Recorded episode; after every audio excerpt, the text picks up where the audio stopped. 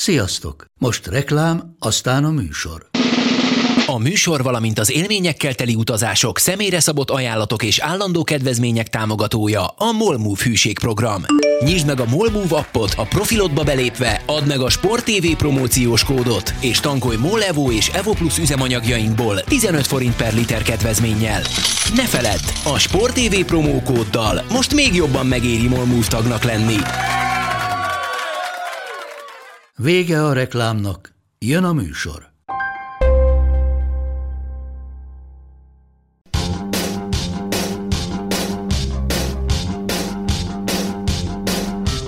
Sziasztok, ez itt a Karanténk az 93. epizódja, pontosan 24 órával azelőtt, hogy elindul az EMC Mikro, erről majd később beszélgetünk egy kicsit. Ez most igazából lényegtelen, de később nem lesz az, ezt majd a marketing osztály törölteti velem ezt a hozzáfűzni valómat.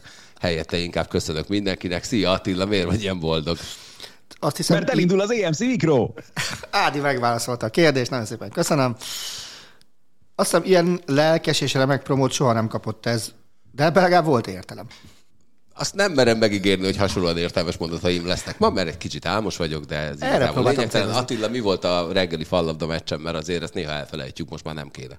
Az első labdamertnél szétvertem a bokámat, majd kikaptam négy egyre. Na, jó van, ennek örülünk. Pál ezért ilyen boldog biztos. Itt van velünk, hát új, fantasztikus sportágat magának felfedező Szabó Marci. Milyen Szabó a... Marci? Mindegy, bazd meg. Figyelj, ide nézek, itt, itt, a, itt a Máté van, akit úgy hívnak, ott meg az. Nem, nem. Na, szóval, Fülöp Marci. Milyen volt a bowling? Sziasztok!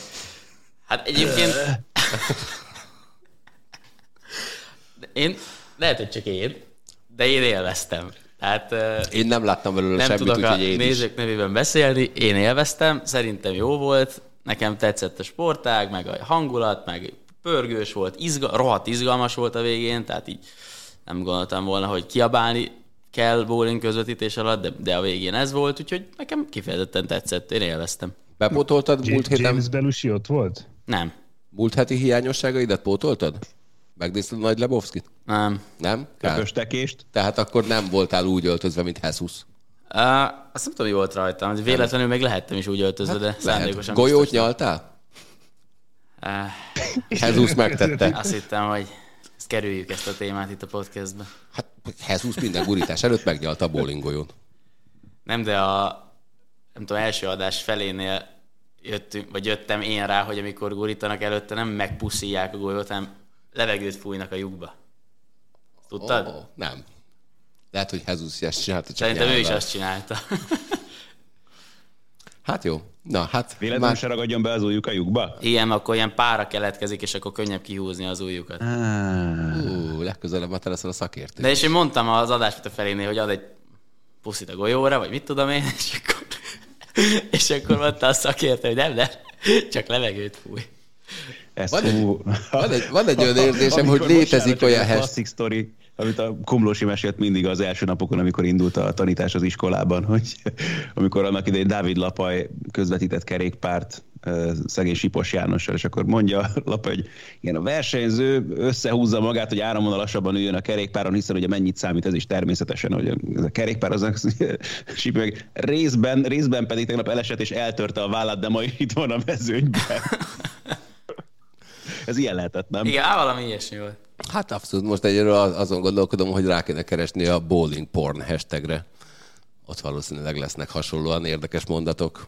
Hockey porn hashtagre keressetek rá, az nagyon szórakoztató.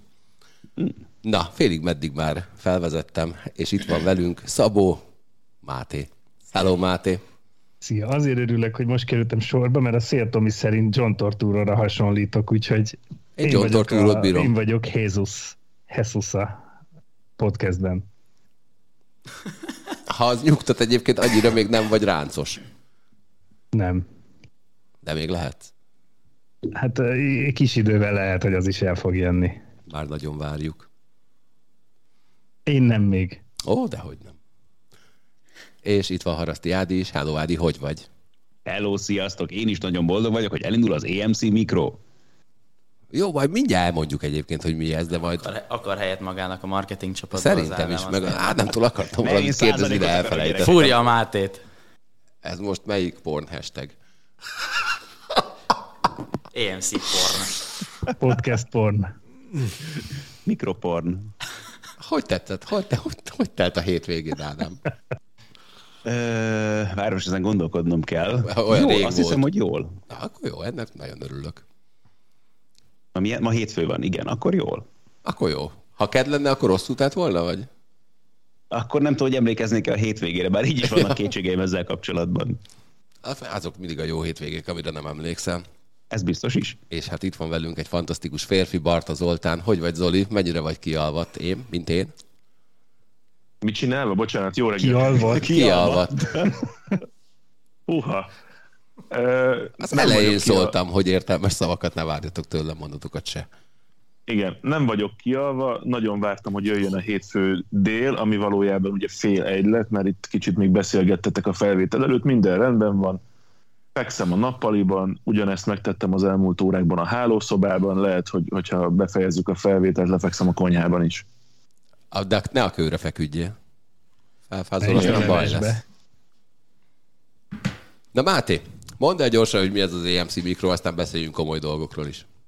Az EMC Micro egy applikáció, amely a, a Sport TV-t is tulajdonló, tulajdonló EMC Networks International applikációja, és a társaság hazai televíziós csatornáinak műsor kínálatából ad majd ízelítőt.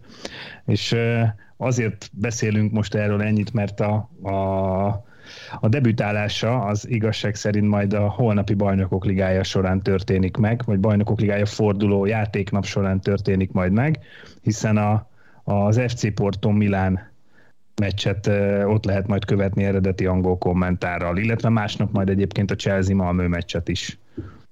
Amit nagyon fontos, Így, így, ha valakit még érdekel, hogy mi az a nyolc csatorna, aminek a kínálatából lehet majd itt meríteni, akkor ez a Sport 1, a Sport 2, az EMC, a TV Paprika, a Spectrum, a Spectrum Home, a Minimax és a Jim Jam. Zoli bácsi csak a századik adásban jön, nem? igen, de azt már nagyon várjuk. Azt nagyon fontos Miért elmondanom. horkolt bele? Hát miért ne? Mert Attilának már nagyon hiányzik. Nagyon fontos elmondani egyébként, hogy a Trash Talk epizódokat is megnézhetitek majd az EMC Micro applikáción, és szintén nagyon fontos elmondani, hogy jelen pillanatban ez az applikáció teljesen ingyenesen letölthető, és úgy is működik, és hogyha jól tudom, akkor a tervek szerint ez így is marad. Máté, erősíts meg, vagy cáfolj. Igen, a tervek szerint ez így is marad. Jó, legyen így. Zoli, hogy tetszett Porto? Porto gyönyörű, nagyon szép volt, jó volt az idő, a társaságra sem lehetett panaszkodni, jó volt a meccs, visszafogottan étkeztünk, valamelyik nap ittunk vizet is, szóval, hogy minden, minden nagyon patent volt, és ezt is beszéltük a végén, amikor indultunk haza, hogy, hogy nem, nem nagyon van hiányérzet, maximum annyi, hogy nem telepettünk ott le. Mint egy szép nagy család, így hárman. Oh, nagyon szépek lettünk volna.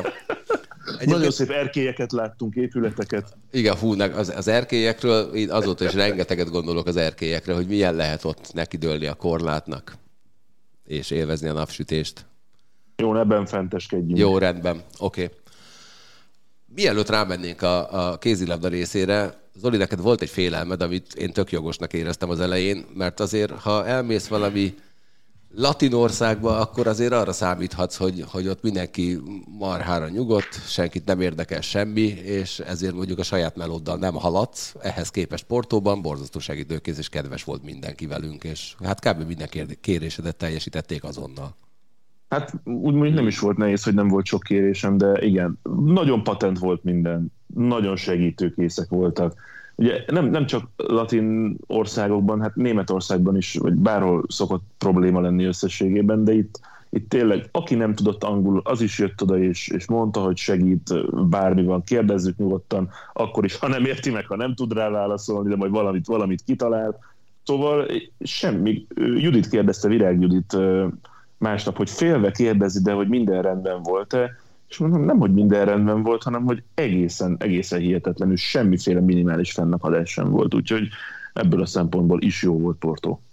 És az milyen- az igazság, hogy mi a feleségemmel egyébként azt beszéltük mindig, hogy ha el kéne költöznünk Magyarországról, akkor mi Portugáliába költöznénk, mert egyébként annyira kellemes meglepetés szerintem az emberek is magában, tehát hogy tényleg mennyire segítőkészek és kedves emberek, hát meg hát az időjárás, minden, ez, ez az ország azért egy, egy csoda, úgyhogy nem csodálom, hogy jól éreztétek magatokat, Mondjuk és nekem vagyok, mint volt. az állat. De az odaköltözésben benne vagyok, találtam lemezboltot. Ami Akkor van minden, tök, ami kell. Igen, tökéletesen megfelelt az ízlésemnek, a pénztárcámnak már nem annyira, de az egy másik kérdés. Na, Én itthon, is voltam lemezboltban, szerintem ez fontos. Fú, hát ne is emlékeztess rá, mert az a, az a három perc, amíg ben voltatok, az elég kellemetlen volt, de hát mindegy. Mit akartak megvenni a srácok? Semmit, velem akartak vetetni dolgokat, és szörnyűködtek a lemezborítókon, elővettek egyet, hogy nézd már, oda menstruáló nő van a borítón.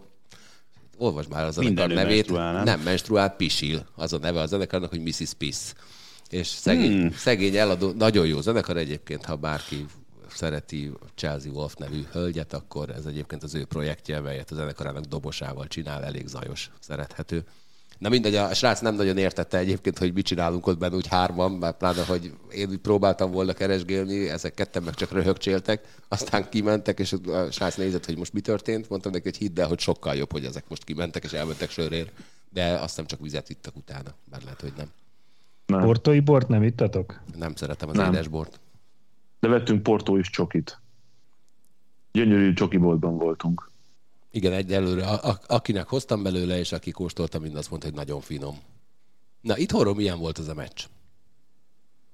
Gondolom nézted Attila. Aha, sima. Nagyon, nagyon, nagyon sima volt, és nagyon jó volt azt látni, hogy, eh, hogy hogyan érik össze egyre jobban a Veszprém. Én még nem mondom azt, hogy készen vannak, de, de azt már igen, hogy mindenki mondjuk 90% biztosan látja, és tudja, hogy hol a helye, illetve mi a dolga.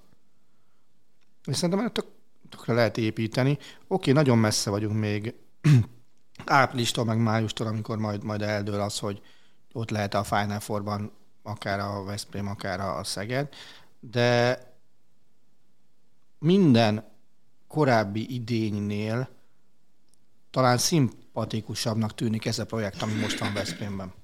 És, és baromra lehet élvezni azt, hogy, hogy van egy van egy szellemi vezér is a pályán, ugye én- én ott Laugét nagyon-nagyon nagyra tartom, nem tudom, hogy kint mennyire jött át, arra, arra egyszer ezért baromira kíváncsi lennék, hogy, hogy ő a mindennapi életben kéz a pályán kívül is mondjuk úgy viselkedik mint aki felelős az egész csapatért, az, az nagyon érdekelne. Ilyen emlékeim nem voltak a pályán, egyébként az jutott eszembe, hogy ő a babyface killer kb. Az biztos. Ilyen teljesen, kif- jár. Kb. ilyen teljesen kifejezéstelen arccal áll a pályán, és De gyilok van Az. végig. Az, az, hogy, az hogy, hogy a végén volt olyan időszak, amikor talán négy magyar játékos is volt a pályán egyszerre BL meccsen, ugye Máté, Ligetvári Patrik, Ilics és Lukács Pepe, azt is nagyon-nagyon jó volt látni, és hát nem azt mondom, hogy Nyilván már azért a meccs nagyjából eldőlt addig, amikor ez történt, de nem tízzel ment a Veszprém, vagy 15-tel, hanem hattal körülbelül. Nyugodtan, szépen Momó bevágta őket a mélyvízbe, hadd játszanak. Hát, és hát Kórá lesz meg egy isten. Tehát ez, ez, ez nem, nem, nem, lehet mit csinálni. Tehát most annyira egybe van az, hogy, az, hogy egymás után már a második BL meccsén hozott 40% fölötti teljesítménymutatót, ami azért azt jól mondom, Zoli, nem, hogy 40% fölött, az már a világklasszis kategória. Persze, főleg BL-ben. Szóval, szóval elképesztő, és, és tényleg egybe van a Veszprém, és nem látod azt, hogy, hogy, a, hogy azért a széleken ott azért csak-csak egyedül vannak általában. Másnap egyébként beültünk, kiültünk egy teraszra, és a, a pincérfiú, aki hozta a macsa teánkat, ő pont azt mondta, hogy hú, magyarok vagytok, kézilabda meccsen voltatok, fú, az a kapus. Az kurva jó volt.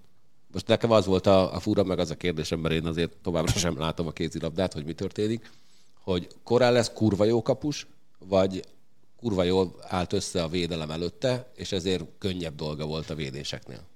Nagy közhegy, de tényleg nincs egyik a másik nélkül. Tehát ez egy jó szimbiózis kell, hogy legyen. Nyilván ab- akkor, amikor, amikor zicsereket kell védeni, akkor a, a védelemtől nem kapja meg azt a segítséget, és a, a saját zsenialitásán múlik az, hogy ő éppen védeni tud, de amikor mondjuk 9-10 méterről jönnek a lövések, ráadásul olyan helyre, ahova várja a labdát a sáncnak köszönhetően, az abszolút 50-50.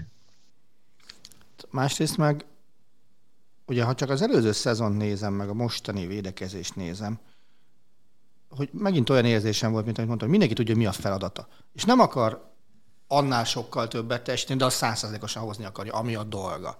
Tehát Blauge szerintem most úgy védekezik kettesben, mint, mint nagyon régen bárki is Veszprémben. És, és tényleg az, hogy Sipos Adrián, meg, meg Liget, meg, bocsánat, Blás Bagotinsek, ugye te három kiállítást tettél under overre, ha jól emlékszem, Zoli, vagy három és felett.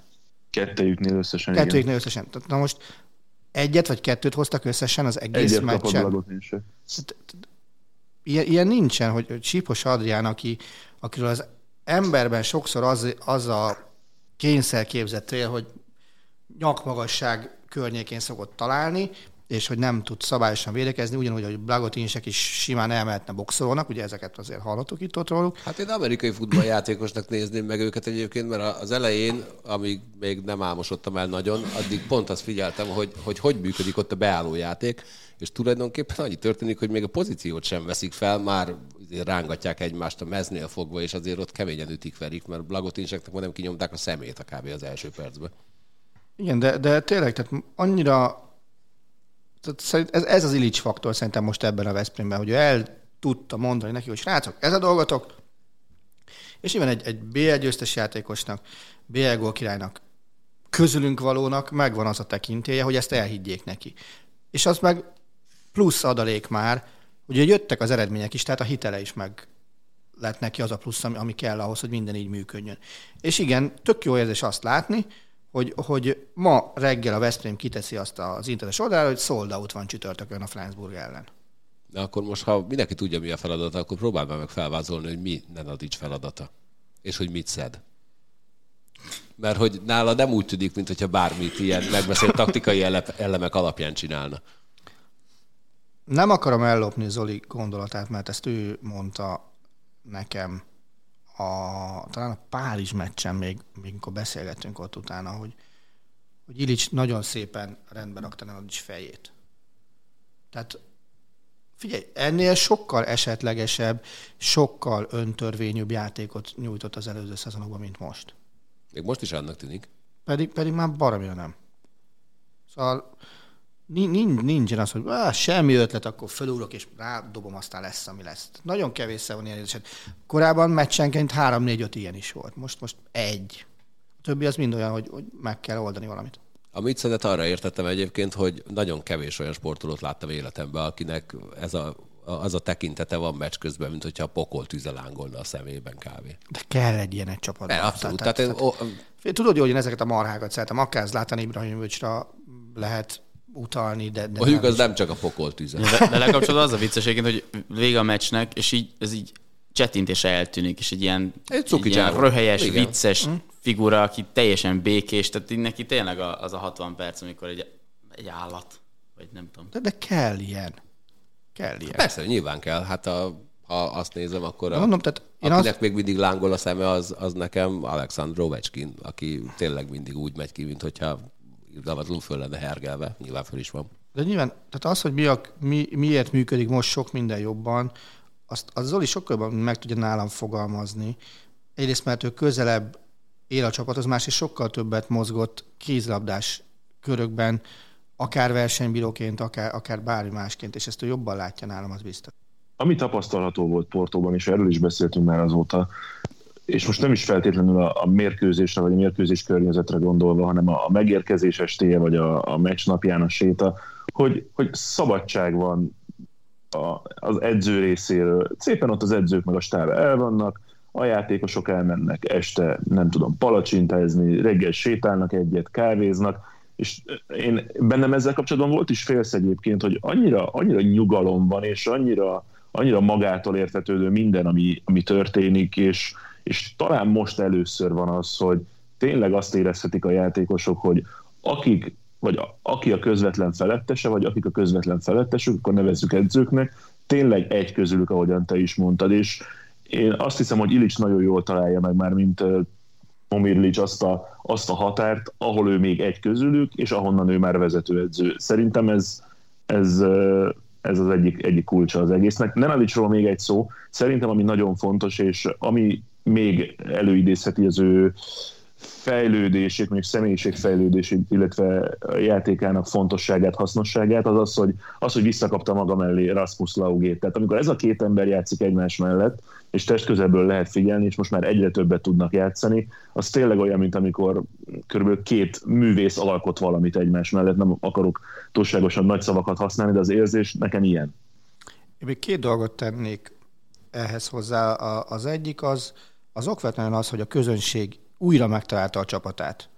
Ami Bocsánat, egyébként 120-an jöttek, csak ezt tegyük hozzá, hogy Portugáliába eljöttek 120-an. Fantasztikus volt. Igen, és, és, és tökre megható is volt, amikor a, volt egy olyan videó, talán a Galuskának, a, a road movie-jának az utolsó részében volt benne, amikor a csapat odament Lauge vezetésével, és, és megköszönte, és lepatyizott mindenkivel. De ha visszagondolsz a hazai meccsekre is, azért a Veszprémi közönség korábban olykor túl korán kezdett el kritikus lenni.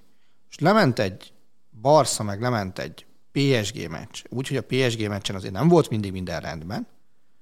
Nem emlékszem kórusban érkező kritik, kritikus megjegyzésre egyszer sem. Ez, ez, szerintem, ez szerintem nagyon-nagyon lényeges, hogy, hogy látják azt, hogy, hogy így működik. A másik meg, amiről szintén veled beszélgettem, és ez ad nekem nagyon sok pozitív történet erre a szezonra, az első meccs után kérdeztem tőled, mikor jöttünk vissza a kocsiba, hogy lehet-e Ilics a Veszprémi ihája. És, és én most egyre inkább azt érzem, és egyre inkább hiszek benne, hogy, hogy vele meg lesz az, ami, ami, ami nem sikerül időtlen idők óta. Én egyébként... Igen, és hát... Mondjad, Zoli.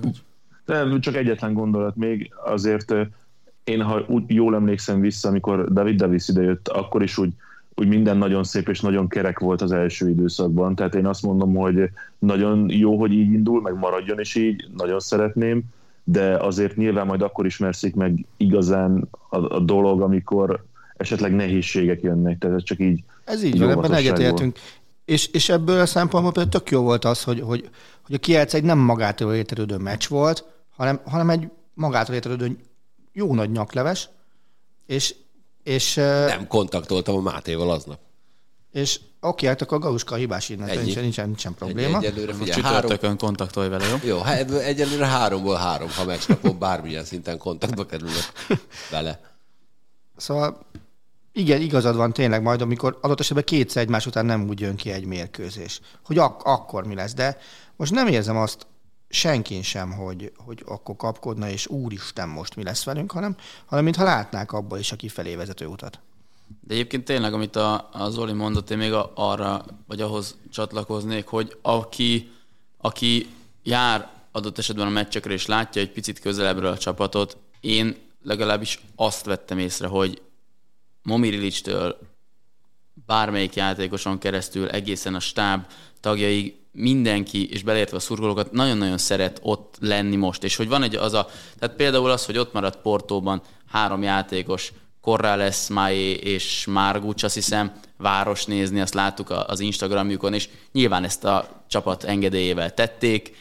Van egy ilyen fajta szabadság, ott maradtak, körbejárták Portót, ahogy ti is, hazajöttek, tehát hogy van a kézilabda, amit nagyon magas szinten űznek, és egyébként van mellette egy olyan, olyan egyrészt egy csapatkohézió, másrészt pedig szerintem tényleg az, hogy, hogy minden edzésen valószínűleg szeretnek ott lenni, hogy minden meccset örömmel játszanak le, és hogy ö, nincs, nincsen görcs, pedig nyilván azért egy ilyen szintű kézilabda csapatnál ilyen elvárásokkal ö, láttunk már, és fogunk is meglátni olyat, hogy egy kicsit görcsössé válik a, a közeg, meg a teljesítmény, és, és ez most nagyon nincs így, és nyilván majd, hogy közeledünk a szezon vége felé, meg ahogy majd a komolyabb dolgok elkezdenek eldőlni, ez lehet, hogy hogy azért változik, de, de most tényleg az az ember érzése, hogy ott kicsit ilyen öröm, öröm hangulat uralkodik. Hát ez egy ilyen nagyon egyben lévő csapat most jelen pillanatban, nem tudom, hogy, hogy ez korábban így volt-e, de a, a kispad nagyon durván együtt él a játékkal. Igen. Tehát, tehát nagy, nagyon komoly reakciók vannak. Védekezéskor is, támadáskor is, ott tényleg folyamatosan az van, hogy aki nincs pályán, az is úgy viselkedik, és olyan tűzzelék, mint hogyha pályán lenne. Én azon gondolkoztam, hogy egyébként, amit most a Marci mondott, ahhoz azért hozzátartozik az, hogy szerintem az egy nagyon jó pszichológia volt a klubvezetés részéről azért. És itt most visszakanyarodok a szezon elejé sajtótájékoztatókra, hogy oké, okay, akkor most ebben a szezonban nem feltétlenül a Final Four lesz az elvárás, és ezáltal, hogy ennyi terhet leveszel egy csapatról, valószínűleg az edződről is leveszed azért azt a hatalmas terhet, illetve a játékosaidról is, hogy, hogy akkor itt most nem az van, hogy, hogy, hogyha, és nyilván ez a szurkolók felé is egy üzenet, hogy legyél türelmesebb a csapattal szemben, mert most nem a Final Four megnyerése az elsődleges cél itt a klubnál, hanem az, hogy egy, egy új irány induljon el, és, és úgy néz ki, hogy ez a pszichológia ez most így nagyon jól működik, mert akkor, ahogy Attila mondja, a szurkolók türelmesebbek, lehet, hogy, hogy nyugodtabban dolgozik egy edző, és nyugodtabban építi a jövőt, mind a mellett a játékosok pedig sokkal felszabadultabban is játszhatnak, és, és lehet, hogy pont ebből a oké, okay, most egy kicsit kisebb a, a, a cél, nem a bajnokok ligája azonnali megnyerése, és ebből a felszabadultságból jön ki egy ilyen játék, meg egy ilyen eredménysorozat sor, hogy nem tudom, egyébként volt olyan klub az elmúlt években, aki aki a PSG-t és a Barszát is meg tudta verni egy csoportkörben, mert az tehát önmagában már az, a, az az eredmény azért azért, azért egy, az mindenképpen megsüvegelendő, de erről mondjuk már beszéltünk korábban. Szerinted mennyire komolyan vehető ez a kommunikáció? Bocsánat, Zoli. Ezt, ezt szerettem volna egyébként mondani, hogy ez, ez inkább kommunikáció, mint pszichológia. Tehát a, a játékosok, senki, aki ott van a Veszprémben, nem úgy állt hozzá, hogy hú, idén nem kell Final Four-ba jutni, de jó lesz, mennyivel könnyebb lesz játszani. Mindenki körme szakadtáig ugyanúgy Final Four-ba akar jutni, mint tavaly, tavaly előtt, meg azelőtt. Sőt, egyébként a játékosok úgy félig meddig viccesen, amikor ez a, ez a kommunikáció megjelent, meg is voltak sértődve, hogy mi az, hogy nem kell idén Final Four-ba jutni. De, de igazából akkor működik, mert, mert most lehet, hogy azt mondom, hogy felszabadult, de hogy, hogy, hogy ő oda akar nyilván jutni, de, de lehetséges az, hogy, hogy mégsem, mégsem görcsöl rá, mert nem azt mondják neki, hogy most akkor is oda kell jutnod. Meg nyilván egyébként szerintem azért sokat számít egy, egy, egy csarnokban az a hangulat, amit tényleg mond Attila, hogy oké, okay, most vezet az ellenfél már négy jelölttel, és akkor már a, már a kritikus hangok megszólalnak a, az arénában, míg, míg, míg hogy, hogyha most ez így nem történik meg, mert azt mondják, hogy oké, okay, jó csapatunk van, de nem muszáj megverni a PSG-t, meg nem muszáj megverni a Barcelonát itt, hanem, hanem tök jó látni, hogy ez a csapat jól játszik, és akkor nem kezded, nem kezded el kritizálni akkor sem. Most nem tudom, hogy a Barca vagy a PSG vezetett már hárommal, négyel is a ha nem emlékszem, néztem mind a két meccset, de a lényeg az, hogy, hogy, hogy akkor is velük maradsz, és akkor is szurkolsz, és nyilván ez a kommunikáció általában kifelé szól a szurkolók felé, és nem a, nem a keretnek, mert, mert nyilván az azért mindig egy kicsit más kommunikáció, mint ami, a, ami így a nézők felé kimegy általában, de, de én azt gondolom egyébként, hogy hogy, hogy akkor tehát mindenképpen jó hatással lett most ez erre a csapatra, és hát bízunk benne, hogy lehet, hogy pont, pont ez lesz a, a kulcs a sikerhez a végén. Legyen így, én még a Veszprém szurkolók mellett megdicsérném a Portó szurkolókat is, mert az, az valami egészen elképesztő, amilyen hangulatot ott csináltak. Pár százan szintén, lehet, hogy talán voltak ezren is az ott ők végigénekelték az egészet, aztán lehet, hogy csak azért tetszett annyira, mert nem értettem, hogy mit énekelnek. Lehet, hogy ott is voltak utalások arra, hogy milyen kemény brével mit csinálnának ott egész nap.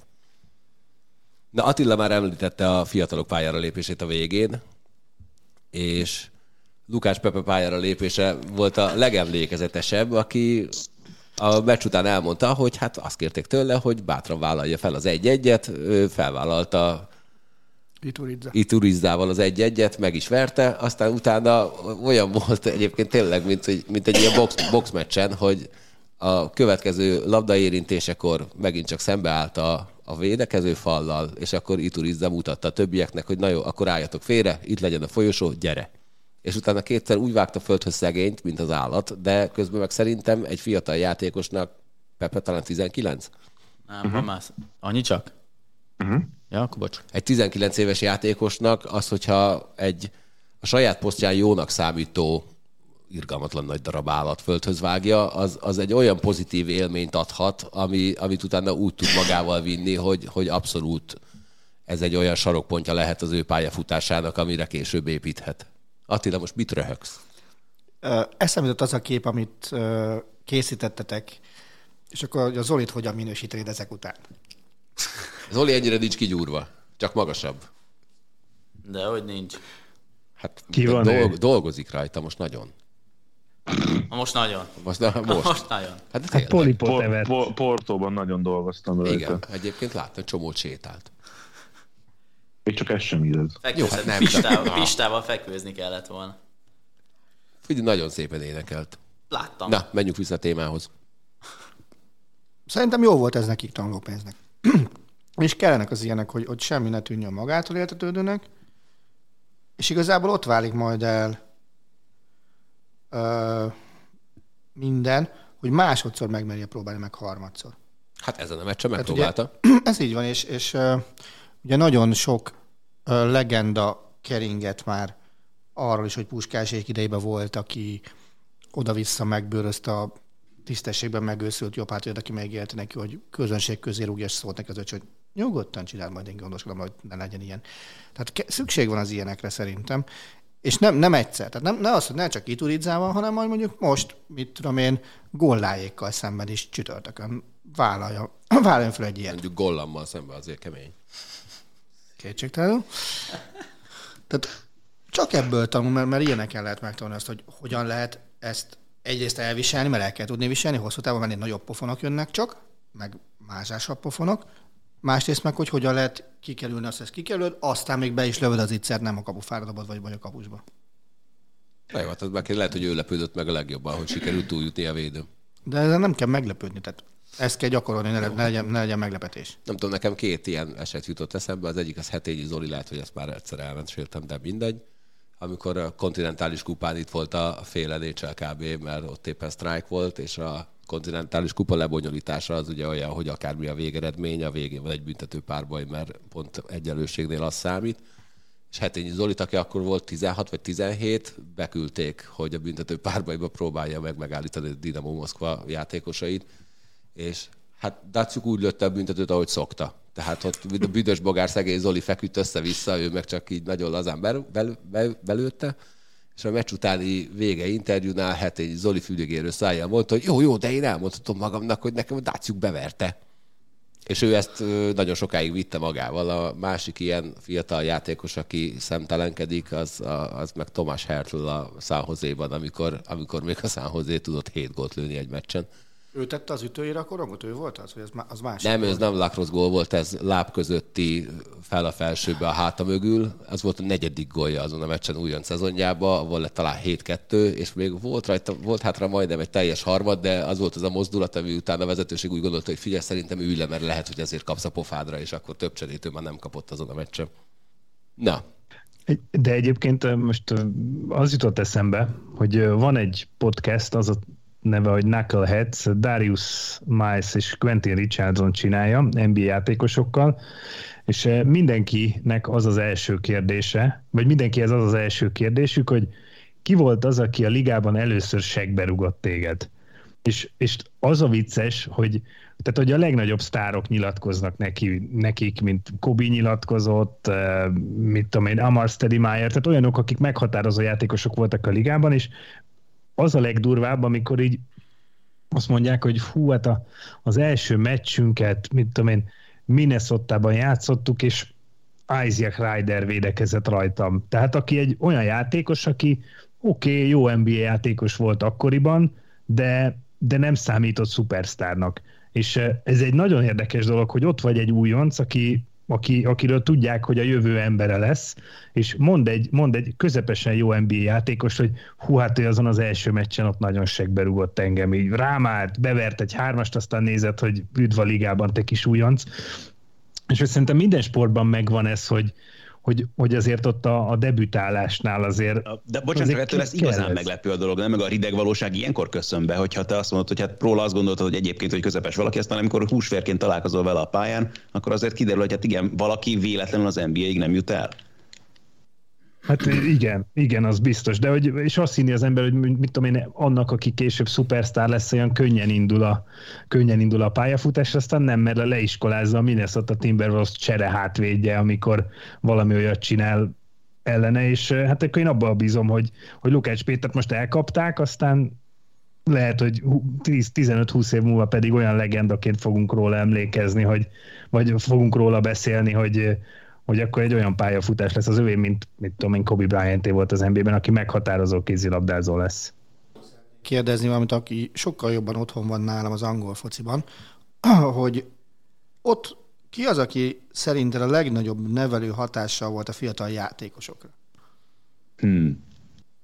Erik Cantona. Mondhatsz nyugodtan Arzenát is, nem zavar. De, de pont az Arsenalból pont ez vezet ki egyébként szerintem az utóbbi 10-15-20 évben, tehát hogy addig működött a, az igazán Wenger idejében brillírozó Arsenal, és amíg azért ott azok az emberek benne voltak a csapatban, akik, ha úgy tetszik, ezt is biztosították, vagy a, az igazán dörzsölt, és nem is tudom, hogy fogalmazzak, másokat is keménységre valóban megtanító játékosok voltak, tehát Tony Adams, nem tudom, Martin Kion, és a többiek, tehát a, nem tudom, a, a Monday Club, akik aztán persze megítsíták a magukét mondjuk edzések után, amíg Wenger meg nem érkezett. Most nagyon ilyen régiekre gondolsz inkább, tehát mondjuk ilyen, nem tudom, Ha, ha tudsz mondani jelenben, nekem az is jó. Tehát, ha most olyas valakiben gondolkodik, mint akiket Máté mond, akkor lehet, hogy Mondjuk Tony Adams lehet egyébként ebből a szempontból jó, tehát hogy mellette azért nem volt könnyű elmenni, és azért nyilván nem is ebbe a kategóriába sorolom, akkor mint Isaiah Ryder, ő azért tényleg mondjuk nagy formátum volt, nagyon nagy, meg a legnagyobbak közé tartozott a maga idejében, elég egyértelmű. Én most csak mondtam egy nevet, mert nem tudtam pontosan felidézni, ki mm-hmm. volt ő, de, de hogy igen, de jó játékos volt, de nem volt all nem volt, és most én így gondoltam, hogy egy, egy meghatározó játékosa volt a ligának, de nem, nem all csak Mondjuk még... ilyen szempontból egyébként mondjuk Roy Keane biztos vagyok benne, hogy eléggé nem a barátkozós típus volt, és ő a, a valóságban mutatta meg a játékosoknak, meg akár a játékos társaknak is, hogy mit jelent a keménységet. Az a United edzésekről az ugye legendás volt annak idején, hogy sokkal keményebbek voltak a belépők akár néha, mint mérkőzéseken is. Azt mondd el nekem, hogy a Ted Lasso-ban a Roy karakterét róla mintázták szerinted? Ú, nem tudom, nem láttam meg a Ted Lasso-ból semmit, pedig most már van emléletileg Apple TV előfizetésem is valahol. Ajánlom. Akkor, akkor, akkor hiába kérdeztem, de ajánlom, az, az a sorozat a zseni.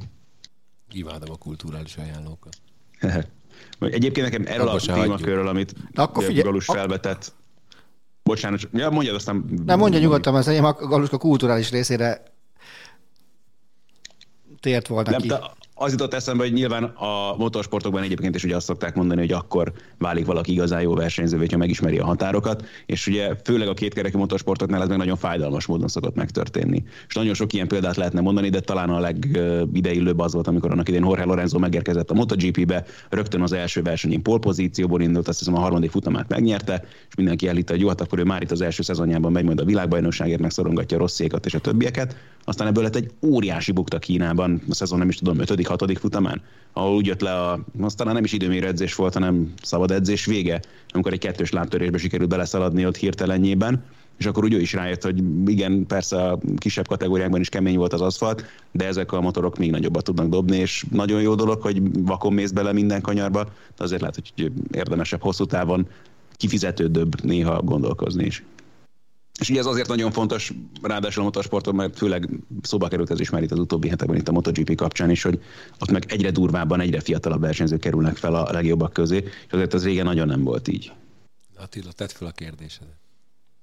Én csak csatlakoznék Ádi reggeli tweetjéhez, és valaki magyarázza el nekem, aki szereti azt a délkor és hogy abban mi az, ami beszippantja. Zoli, embert?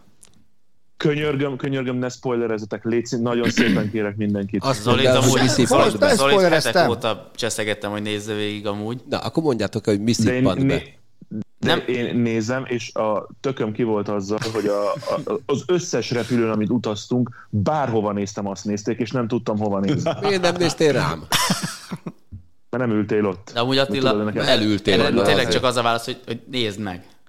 Néztél belőle egy részt is? Egyet akkor igen, Ja, az első, az első résznek az első 35 perce, az gyakorlatilag áttekerhető. Szóval, hogy annak, annak nem nagyon van az csak egy... Az, az okos, jó, mondjuk ennek kell csodálkozom, hogy behúzta az embert, meg szerintem pont az a jó, amikor az első részt olyanra csinálják, hogy... Ez, ez volt a legjobb kezdcsináló, amit életemben hallottam, hogy első 35 perc az Most engem, ezt engem nem alkalmaz a Netflix, én leszarom, ja, már bocsánat. De, de, de hogy tényleg az első 35 perc az olyan, hogy ez még ilyen lassan indul, és én az első rész után, vagy az első rész 44 perc után félbe is hagytam, és akkor győzködtek a barátaim, hogy nézzem tovább, nézzem tovább, és tovább néztem, és nagyon-nagyon jó lesz. Tehát tényleg adni kell neki másfél részt, de tényleg... Ezt a nagyon-nagyon jót nem érzem egyébként, és pont ez, ez a, ezért lett meg, vagy nyilván persze ízlések és pofonok, de hogy érdekes, meg furcsa történeti szálak vannak benne, meg nyilván sok minden mond, csak értetted, a, a vérontás az egy dolog, de hogy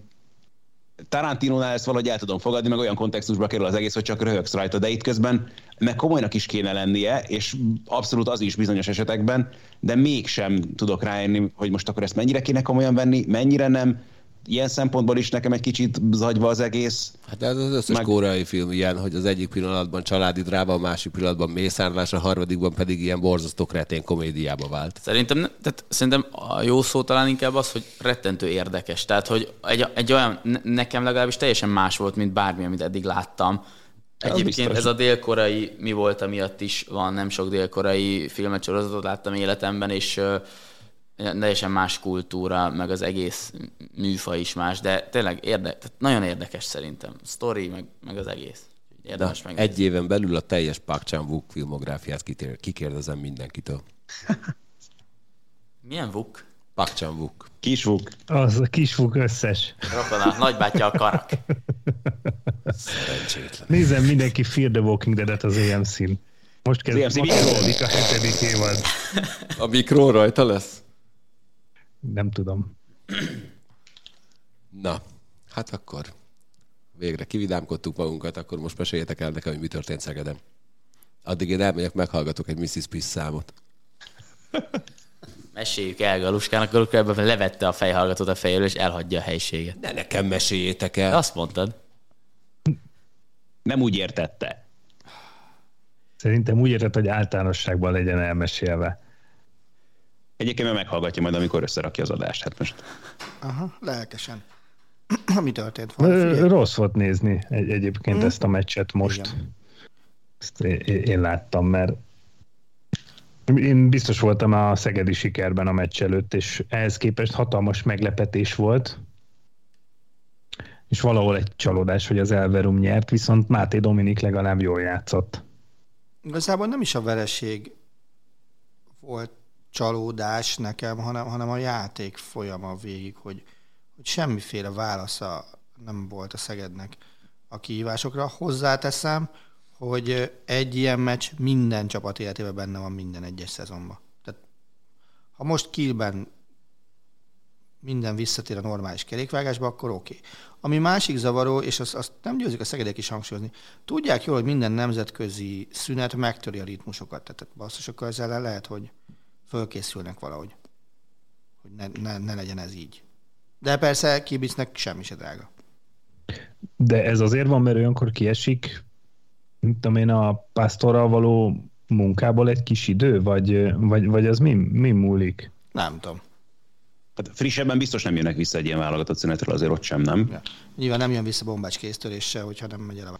Csak ő szerintem Attila arra, arra utal, hogy azért át a bajnokok ligájában tulajdonképpen az összes csapatot érinti egy ilyen, egy ilyen szünet, és hogy, hogy miért éppen náluk őket töri meg, nem? Gondolom erre mhm. gondoltál. Meg, meg erre egyrészt, másrészt meg arra, hogy, hogy annyira szépen alakultak az eredmények a Szeged számára, hogy a Kielnek volt egy veresége Montpellierben, ahol onnan a Szeged pontot hozott el, hogy, hogy ö, ilyen szintű csapat ellen, ha egy-kettőbe akarsz lenni a csoportba, akkor nem fér bele szerintem a, a kudarc. Vagy akkor kell egy olyan bravúrt hozni, hogy a kilt oda-vissza kell megverni. Hogy miért fontos az egy-kettőbe lenni, az meg azért, mert a másik ágról ugye ellenfelet kell kapjál, és azért a másik ágról, hát az ötödik helyig is borzasztó lenézni. Nem, hogy az egy-háromban majd benne lesz a, a Barca, a PSG, meg a Veszprém, ebből egyet kapni, azt lehet, hogy senki nem akar. Hát igen, mindenképpen Szegednek csoportelsőnek kéne, lenni, és akkor mondjuk egy, hogy van, akkor mondjuk egy Kielce, Flensburg páros jöhet, hogyha a Final Four-ba jutásért, ha, ha a Veszprém mondjuk odaér az első háromba, uh-huh. ha itt számolunk. Akkor Ugye? Igen. Akkor, akkor ez alól körülbelül. Nem, majd most lehet szerdán javítani Kielbe. Tehát ezt a két német csapat elleni hetet jó lenne úgy lehozni, hogy minimum 50 ra de, de mondjuk én a azt se bánnám, hogyha a pontok 75%-a. Ki játsza a döntetlen? Szeged. Legyen így. Szintén döntetlen játszott a Fradi női csapat az Esbjerg ellen, hazai pályán. Ez szerzett pontnak, vagy inkább vesztett egynek tűnik? Nekem, nekem a meccs alapján inkább vesztett annak ellenére, hogy a második fél időben azért talán az Esbjerg közelebb volt a, a győzelemhez. Én én úgy éreztem, hogy ez a csapat, ez, ez ma verhető, mert mint az Esbjerg. Nem voltak sokan, annyira nagyon extrát, nem is játszottak Henny Reiszedot leszámítva. Örülök, hogy nem lett belőle vereség, és azt hiszem egyébként bármennyire is matematikai ellentmondás ebben az esetben szerintem az egy pont sokkal több a nullánál, mint amennyivel több lenne a kettő az egynél. Ezt most nem tudom, hogy érthetően mondtam-e. Szóval, so, szóval sokkal többet ér a, a vereségnél a döntetlen, mint hogyha azt néznénk, hogy mennyivel többet ér a győzelem a döntetlennél ebben az esetben. Én legalábbis ezt érzem. Megint így a négy kört nézném egybe, hogy, hogy amit Rostovban megnyert a csapat, azt tulajdonképpen Dortmundban meg, meg itt egy-egy ponttal elbukta. Tehát nagyjából hát a fa... ezzel nem értek feltétlenül egyet. Miért? Hát azért, mert, azért, mert veretlen a csapat. Szerintem az, hogy Rostovban jött két pont, az, az egyrészt nem vonja azt maga után, hogy hazai pályán mindenképpen meg kell verni az Esbjerget. Az, nekem, a Dortmund Dortmund... fáj, nekem a Dortmund az egyébként nagyon fáj. Hát az fájhat is, de mennyivel jobban fájna az is, hogyha vereség lett volna belőle. Tehát amíg, amíg te döntetleneket játszol egy csapattal, úgy, hogy a másik mérkőzésen majd mondjuk megvered, amihez nyilván Esbjergben is kell egy győzelem, akkor a nagy tragédia nincsen, pláne, hogyha Rostovban nyerni tudtál. Na most nyilván a rostovi győzelem, akkor, az, akkor lesz az igazi, hogyha nem kapsz ki hazai pályán sem az oroszoktól, ami azért valljuk be pokoli nehéz lesz. De hogyha hozzá, hozzáveszünk azt, hogy a héten meg tudod verni a Brestet, és akkor úgy kezded el, vagy úgy kezdél a Ferencváros az egész szezont, hogy lejátszik nehéz mérkőzéseket hazai pályán is, idegenben is, és veretlen, akkor az, az egy óriási lépés lenne, szerintem előrelépés az előző évekhez képest a csoporton belül, ami persze még semmire nem ad garanciát, de, de talán egyfajta változás az előző idényekhez képest. Ami egyébként ebben a meccsben nekem óriási pozitívum volt, az, az egyrészt Málesteinnek ez a, hát nem is tudom, hogy minősítsem játéka. Tehát gátlástalan a játék, talán ez egy jó szó. Abszolút. Tehát az, eleve azt a hetest ott meghúzod ilyenkor, ez az nem normális. De, de még voltak ugyanilyen nem normális góljai. A másik pedig az, hogy Bölk Kovacsics kényszerű távolétében nyilván Szucsánszki nem teljesen egészséges állapotában, most már hetek óta mennyire tudatosan felvállalja, hogy igen, ide kell egy vezér a pályára, és igen, én ezt meg tudom csinálni, és igen, én ezt meg is csinálom. Szóval nekem ez az attitűd, ez, ez nagyon-nagyon tetszik, amit ő így Na, a hétvégén a Győr nagyon simán nyer, de ezt már megszoktuk, erről nem is kell beszélni semmit, mert mi történne akkor a kézi vezérlésben, hogyha állandóan csak kézilabdáról beszélünk, úgyhogy most vegyük el a Lesen vagyunk magazin munkáját is, azt is hallgassátok majd, ha egyszer véletlenül jelen lesz új adásuk, holnap. Az anyas tudja, hogy fel van már véve, de Tudom, azért... azért. Szóval a Facebookon elém jött egy politikai hirdetésnek álcázott mondat, amelyiken hát azt hiszem, hogy azóta röhögök rajta, de igazából szörnyűködöm. Tehát az egy-egy az új 6-3. Uh, szép. Milyen volt ez a válogatott meccs? A Marci nagyon jó tippelt, arra emlékszem. Mennyit kaptunk nálad? Nyolcat? Ne, én nem ezt mondtam, azt mondtam, hogy remélem nem kapunk nyolcat, nem azt annyit fogunk kapni. Hát figyelj, rem, reményeid valóra váltak. Attila, te mennyit mondtál? Hármat? Hármat? Na, milyen volt ez a meccs? Mielőtt a szakmázásba belekezdenétek. Nem, egy egyetlen nem is akarom, kell. hogy szakmázzatok. Én, én, én biztos voltam benne, hogy legalább X lesz, vagy nyerünk, mert tudtam, hogy nem fogom látni ezt a meccset, és tényleg az van, hogy ebben, a, ebben az évben amilyen meccs, amelyik meccseket nem láttam, az a magyar-német, magyar-francia és ez a magyar-angol meccs volt. A Ellopjuk a tévédet, Máté, semmi gond. A, a nagy csapatok ellen. Ez a három meccs volt. A, az angol meccsen kim voltam a budapesti angol meccsen, illetve a portugál meccsnek a végét megnéztem a, a, az Európa bajnokságon. Én is akkor úgy, kezdtem hogy, el főzni emlékeim szerint. Úgyhogy úgy, úgy, én azt hiszem, hogy, hogy ezt tudhattuk volna előre, hogy ilyen jó eredmény születik. Csak ennyit szeretnék mondani. Máté, te lehetnél az MLS-nek az egyik olyan alkalmazottja, aki azért kap fizetést, hogy ne csináljon semmit. Az egyik. Hát ö, tárgyalhatunk. Ne velem. Itt vagy. Meglepő, meglepő volt, meglepő volt az, hogy az az angol válogatott, amelyiktől láttál többféle jó futballt az elmúlt időszakban, most ugyanaz a hülye angolok angol hülyék jelleggel futballozott, mint, mint pár évvel ezelőtt. Meglepő volt, hogy, hogy nem az Albán meccs fásultságát vitte tovább a magyar válogatott, hanem, hanem próbált játszani.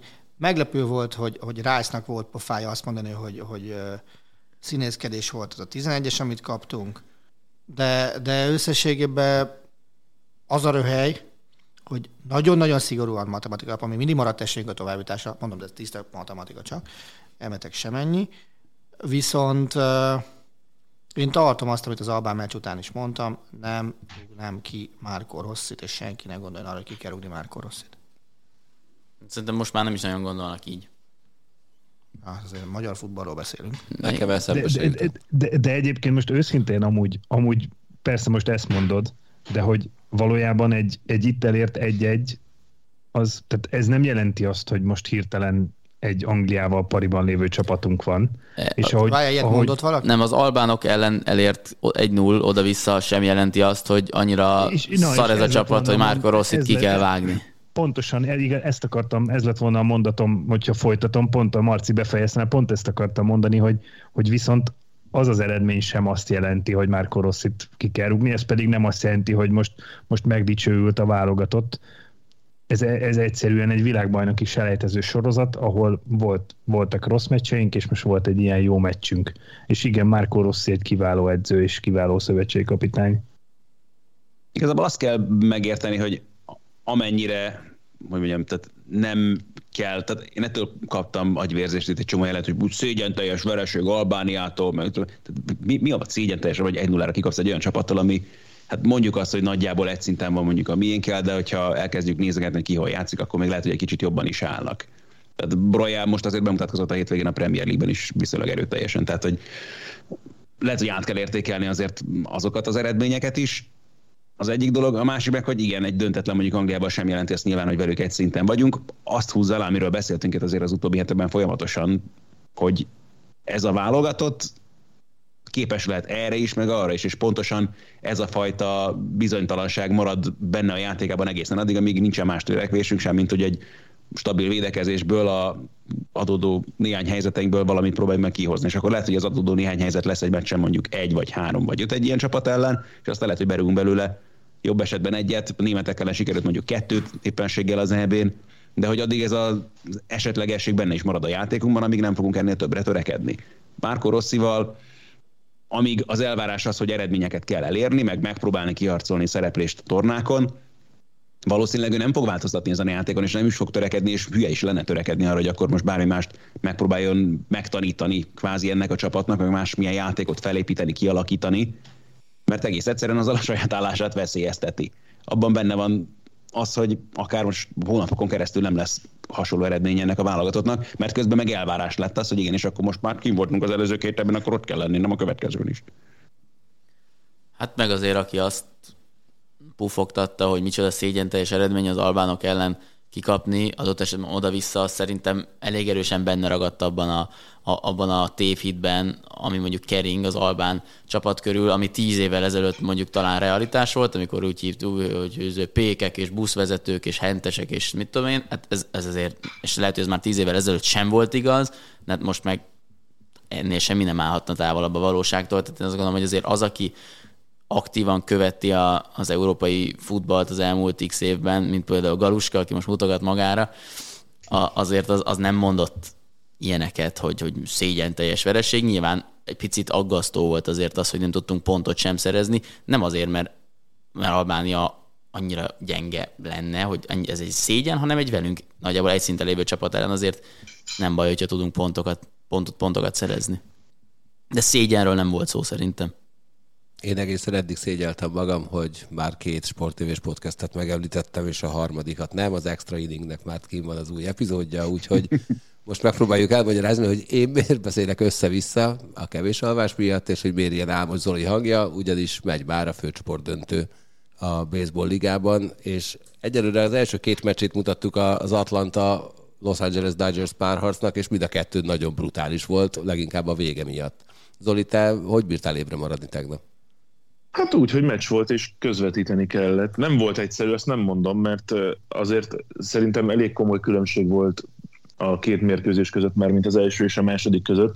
Nem dramaturgiára, meg nem végeredményre, hiszen mind a kettőt a kilencedik inningben egy ponttal egy-egy Volkov hitten megnyerte az Atlanta, de ugye az első az, az sokkal pörgősebb volt, sokkal sokkal izgalmasabb, kevesebb üres járat volt benne, inkább ezt mondanám, viszont pont azt beszéltük reggel hatkor, amikor végeztünk, vagy nem tudom mikor, fél ötkor, fél hatkor, hogy lehet, hogy van egy ilyen meccs, ami mondjuk úgy három-három és fél órán keresztül nagyon sok izgalmat nem hoz, ami persze erősen zárójeles a playoffban, de hogy utána kap az ember egy, egy olyan két-három percet a végén, ami, ami miatt mind, minden egyes meccset megéri megnézni, tényleg. És itt a playoffban meg aztán végképp, mert, mert nem nagyon beszélünk sima meccsekről, talán még a Houstonnak, vagy a, a Houstonnak volt egy egyetlen egy tíz egye a, a White Sox ellen, de, de brilliáns. Elképzelhetőnek tartott, hogy visszajön a címvédő innen 0-2-ről?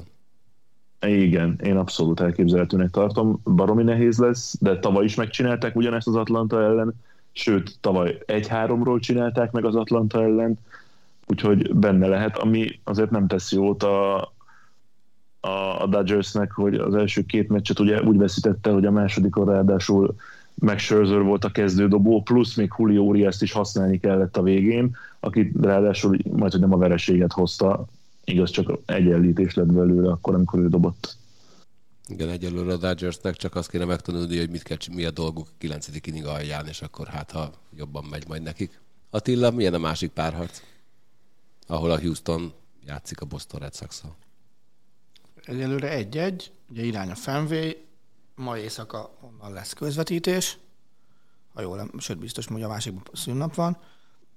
Sok pontos meccs a második. Tehát eleve az, hogy két Grand Slam-et üssön egy csapat egy az első két első két inningben.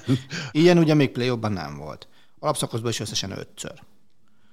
Tehát nagyon jó. A Boston szerintem annyira agresszíven játszik az ütőpontokról, ami akkor volt legutóbb ilyen domináns, amikor a szezon közepén volt az a nagyobb nyerőszériája a Bostonnak, és ugye vezette a, a, nem csak a csoportját, de a főcsoportot is a, az MLB-ben. Ahol a Bostonnak gondja lehet, az a következő két meccs kezdődobója. Most Eduardo Rodriguez kezd ma, Pivettát elpakolták a, a negyedik meccsre, de simán benne van az, hogy, hogy a negyedik meccsen Kora majd bullpen uh, session választ, hogy egy-két inninget dobáltat mindenkivel. Ha Pivettát ma mondjuk használni kell. Valamiért az az érzésem, hogy ez hetedik meccsen dől el, ami ugye szombaton lenne de, de nem bánnám, hogyha a Boston valahogy. Tehát egy Boston-Atlanta döntő, az az a szezon előtti otcokat figyelembe véve, az a írgalmatlan ötletet volna kaszálni. Hogy, hogy egy ilyen döntőt meg, megjátszik bárki is, mert szerintem egyik csapat sem volt ott főcsoportja három legnagyobb esélyesek között a Boston szerintem még a csoportjában se volt ha a három esélyes között, nem hogy a főcsoportjában. Igen, a szezon előtt semmi más nem csináltál, csak rimánkodtál, hogy ez mi a borzasztó szezon lesz. Ez így van. Bocs, mi az extra inningben Makógyivel a szezon előtt az Atlantát a, a World Series-be vártuk.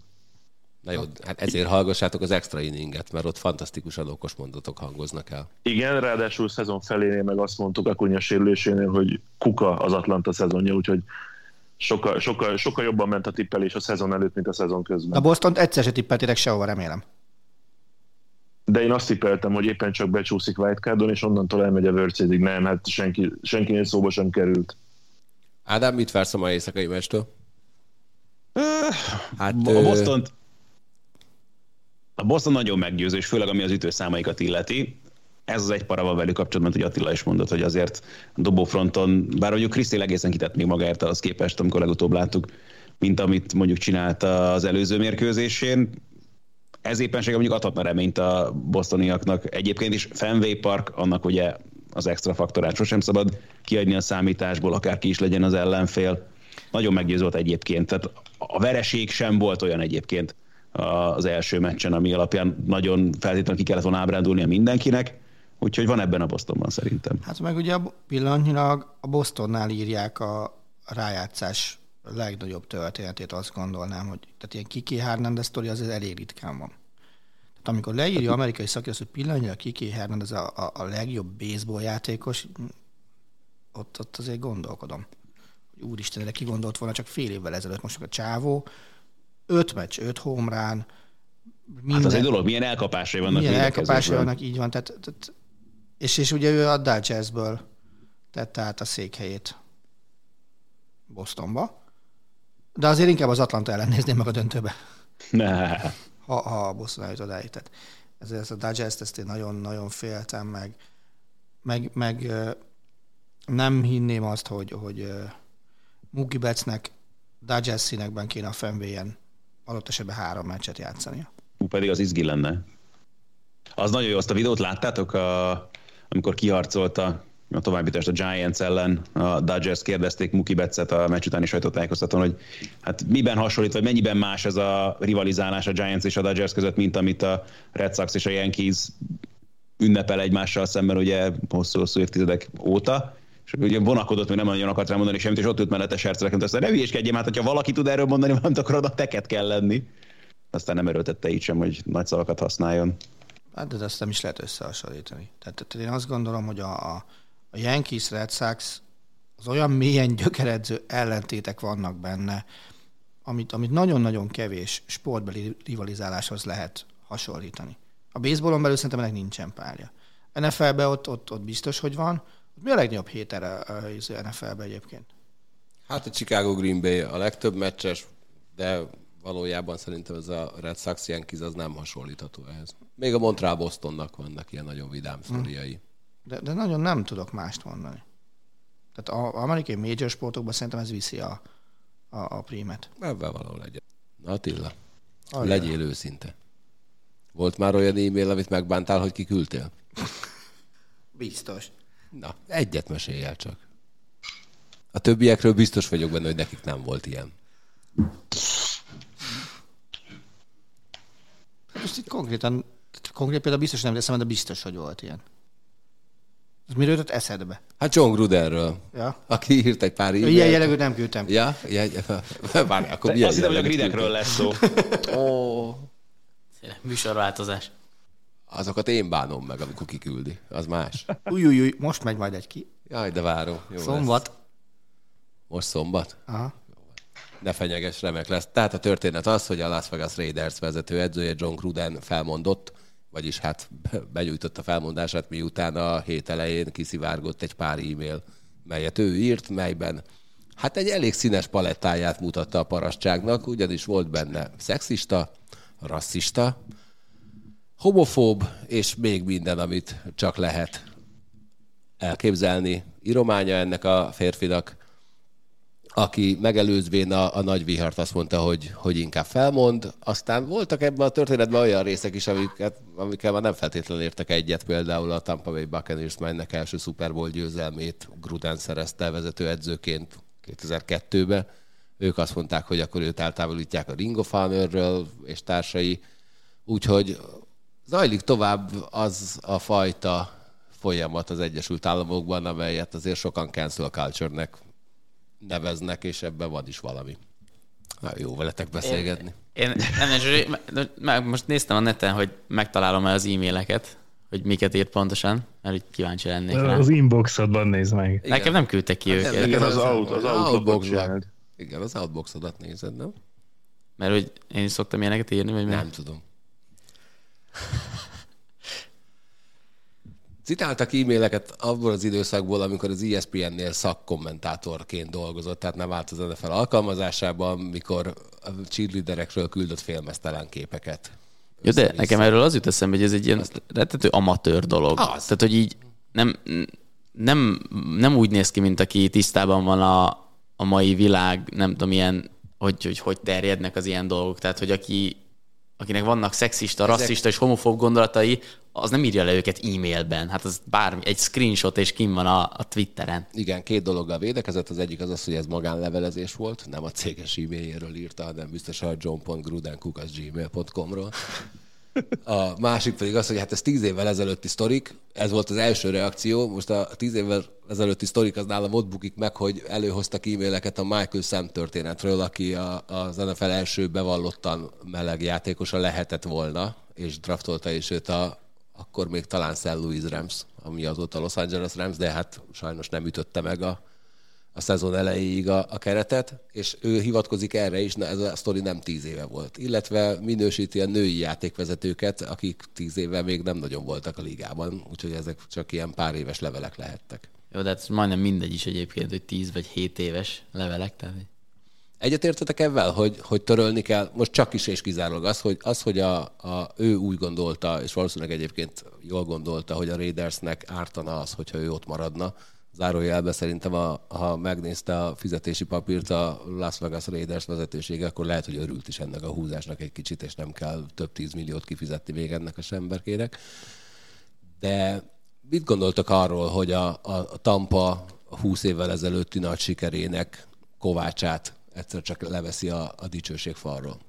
Azzal én nem feltétlenül értek egyet, de, de mondjuk nyilván azzal indokolják ezt, hogy egy kinek ilyen megnyilvánulásai vannak, az ne Nyilvánvalóan szerepeljen. Tampában akkor nem tudom, tehát ha akkor még nem volt ilyen, akkor ugye indokolatlan az, hogy az ő dicsőségét bárki is most akkor károztassa, meg azt mondja, hogy akkor ezt felejtsük el. Ha akkor meg már ilyen volt, és akkor szemet hunytak felett, akkor meg egy tök szemforgató dolog, hogy akkor most eddig nem zavart titeket, most miért? Igen, ebben, ebben értek egyet, mert ha így nézzük, akkor nagyjából mondjuk a, a 30-as, 40-es, 50-es években dolgozó NFL edzők, tulajdonosok többségét le kéne venni a falról. Én ezt a, túl, Így van. ezt a túlkompenzálás borzasztóan ostoba dolognak tartom, és, és képmutatónak. Tehát most derült ki, ez az ember nyilván nem tegnapról mára lett ilyen. Ha kussoltál 20 évig, főleg ha tudtál róla, akkor most ne gyere elődjenek kell. Mert, mert akkor magadról állítasz ki egy bizonyítványt, hogy Így van. öcsi, bocs, én asszisztáltam ez nagyon szépen, de nekem fontosabb volt, hogy legyen egy gyűrűm, mint az, hogy, hogy egy ilyen ember legyen a sorai között. Tehát szerintem ezért most ez nyilvánosság került, nyilván a jelenlegi munkaadójának azt kell mondani, hogy bocs, ennyi, de Gruden mondta azt, hogy bocs, ennyi, tehát szerintem ez egy el jobb lépés sorozat volt így, tudunk olyanról, aki ezt nem lenne képes meg. És ez így elegáns. De az, hogy most a Tampa, a, meg a TV, meg a bár, nem tudom kicsoda, ahol dolgozott korábban, mind-mind azt mondják, hogy elnézést nem tudtuk, hogy ez, ez, ez szerintem egy képmutató baromság. A tévé, ahol dolgozott korábban, neki üzenem egyébként, hogy adják vissza az NHL TV-t, mert kurvára elegem lesz abból hamarosan, hogy csak 30 napig nézhetem vissza az archívokat. Ez az ESPN? Aha. De meg egyébként semmi köze nincsen ahhoz, tehát hogy úgy összességében, ha arról beszélnénk, hogy tavaly lett bajnok egy csapattal, és nem 20 évvel ezelőtt, akkor sincs szerintem szoros összefüggésben az, amit ő edzőként ott elért, és amilyen sikerre vezette a csapa- csapatát, és az, hogy egyébként egy bunkó. Tehát, hogy el lehet tőle határolódni, stb., de az, hogy a, a Wall of Fame-ről leveszed, azzal tulajdonképpen azt, azt az üzenetet küldött, hogy mint hogyha nem ismernéd el a kvázi a teljesítményét, hiszen ez, ez Wall of Fame, és nem pedig, Ring of Honor, de nem baj. de most tök mindegy, de most Tudod, a Wall of Fame az a Burger Kingben van. mindegy, akkor az. Miért nem azt mondtad, hogy dicsőségfal? Én csak fordítottam. Jó, hát az mindegy. Jó, hát most akkor mindegy. Megmondta az elején, hogy össze-vissza fog beszélni. Igen, de azt mondtad, hogy dicsőségfal. Jó, hát akkor onnan, mindegy. Szerintem ez így nem, nincs összefüggésben. Úgyhogy nekem fura. Máté, nem Ne voltál aludj. itt a múlt héten. Amikor Nem. De nem is Nem, ez a baj. Igaz, igen, igazoltam voltál távol, viszont volt egy pillanat, amikor Attila feltett egy kérdést Csabinak, és akkor rettenetesen sajnáltam, hogy nem vagy itt. Attila, feltennéd ezt a kérdést újra?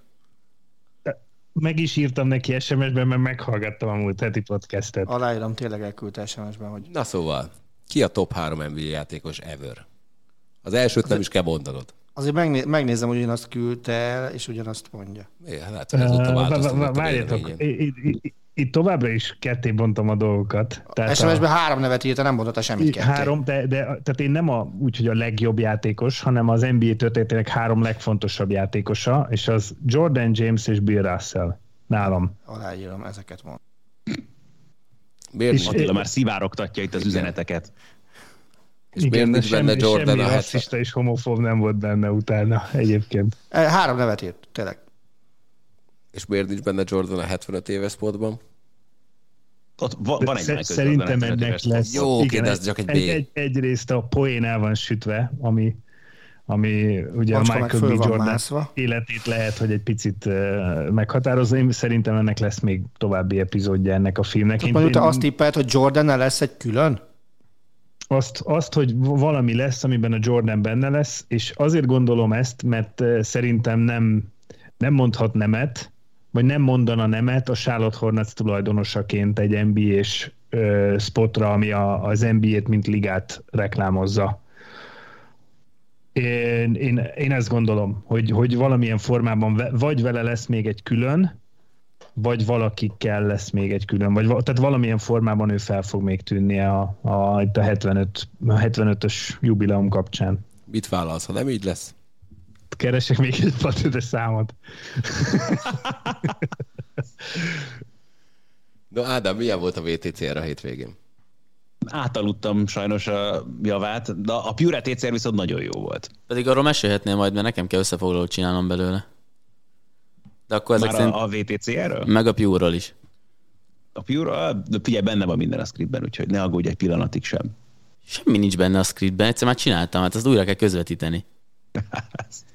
Majd adok egy rajtlistát, azt meg, nem tudom, honnan lett Hát letölteni. nem, azt, azt megtalál, meg ott mondasz valami izgalmasat róla. Ez, ez nem a, nem a riporter iskola, azt hiszem. Tehát Első a német, második a holland, harmadik a norvég. Géza elemér Q betű. Na mindegy.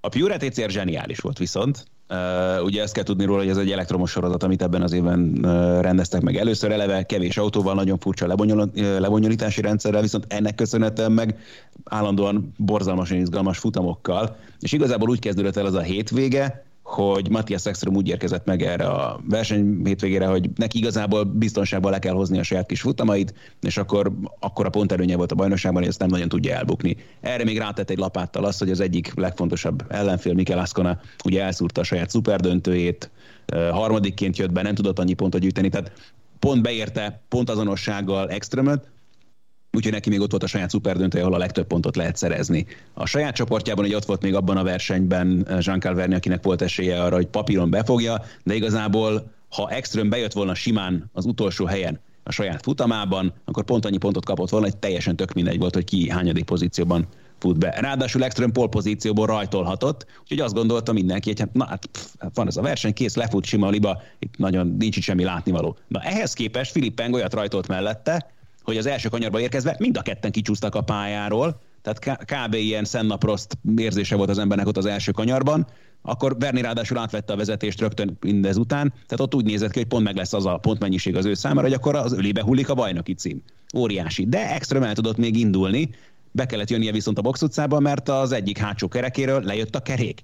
Onnantól kezdve neki az volt a feladata, ugye a szabály szerint a versenytáv 75%-át kell teljesítenie ahhoz, hogy értékeljék a versenyben. Ugye erre volt szüksége, időben vissza kellett jönnie tulajdonképpen a pályára, ahhoz, hogy legalább annyi pontot szerezzen, hogy ott maradjon valahogyan verni előtt. És végül is a zengősök összerakták a kocsiját, visszaküldték időben a pályára, és azt kellett nézni, hogy beérjen tulajdonképpen a Seat. Úgyhogy Verni hiába nyerte meg a futamot, pont úgy jött be gyakorlatilag ott a verseny végén, hogy éppen előtte tudott maradni az értékelésben, egészen elképesztően izgalmas volt.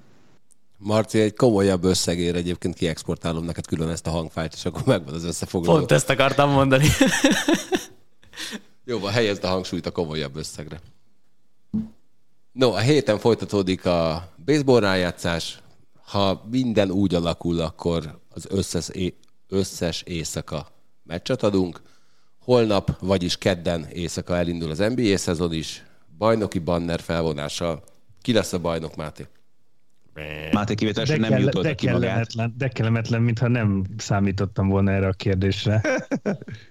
Amíg nem gondolkozol, nem- addig nem egyébként... lehet. addig hadd mondjam, hogy Dallas Mavericks. Jó, rendben, és amíg a Máté még gondolkodik, addig a Milwaukee Bucks egyik friss bajnokának szeretnék gratulálni ahhoz, hogy megszületett második gyermekük, Dávid Benedikt Mór a héten, úgyhogy éljen Kornél, és éljen Fruzsi. Azt az, hogy a még frissebb gyermekéhez gratulálsz. Hát Gratulálok. tulajdonképpen ez még frissebb, igen, a többiekhez képest. Na Máté? Hát Kyrie Irving esetén azért sok fog múlni. Alvás közben beoltják? Nem, hát e, e, ugye a Brooklyn Nets alapvetően a legesélyesebb lenne, hogyha minden játékosa biztosan játszana. De most azt mondom, hogy nyer a Bucks még egyszer. Hmm.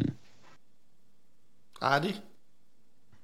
Mm, mm, mm, mm.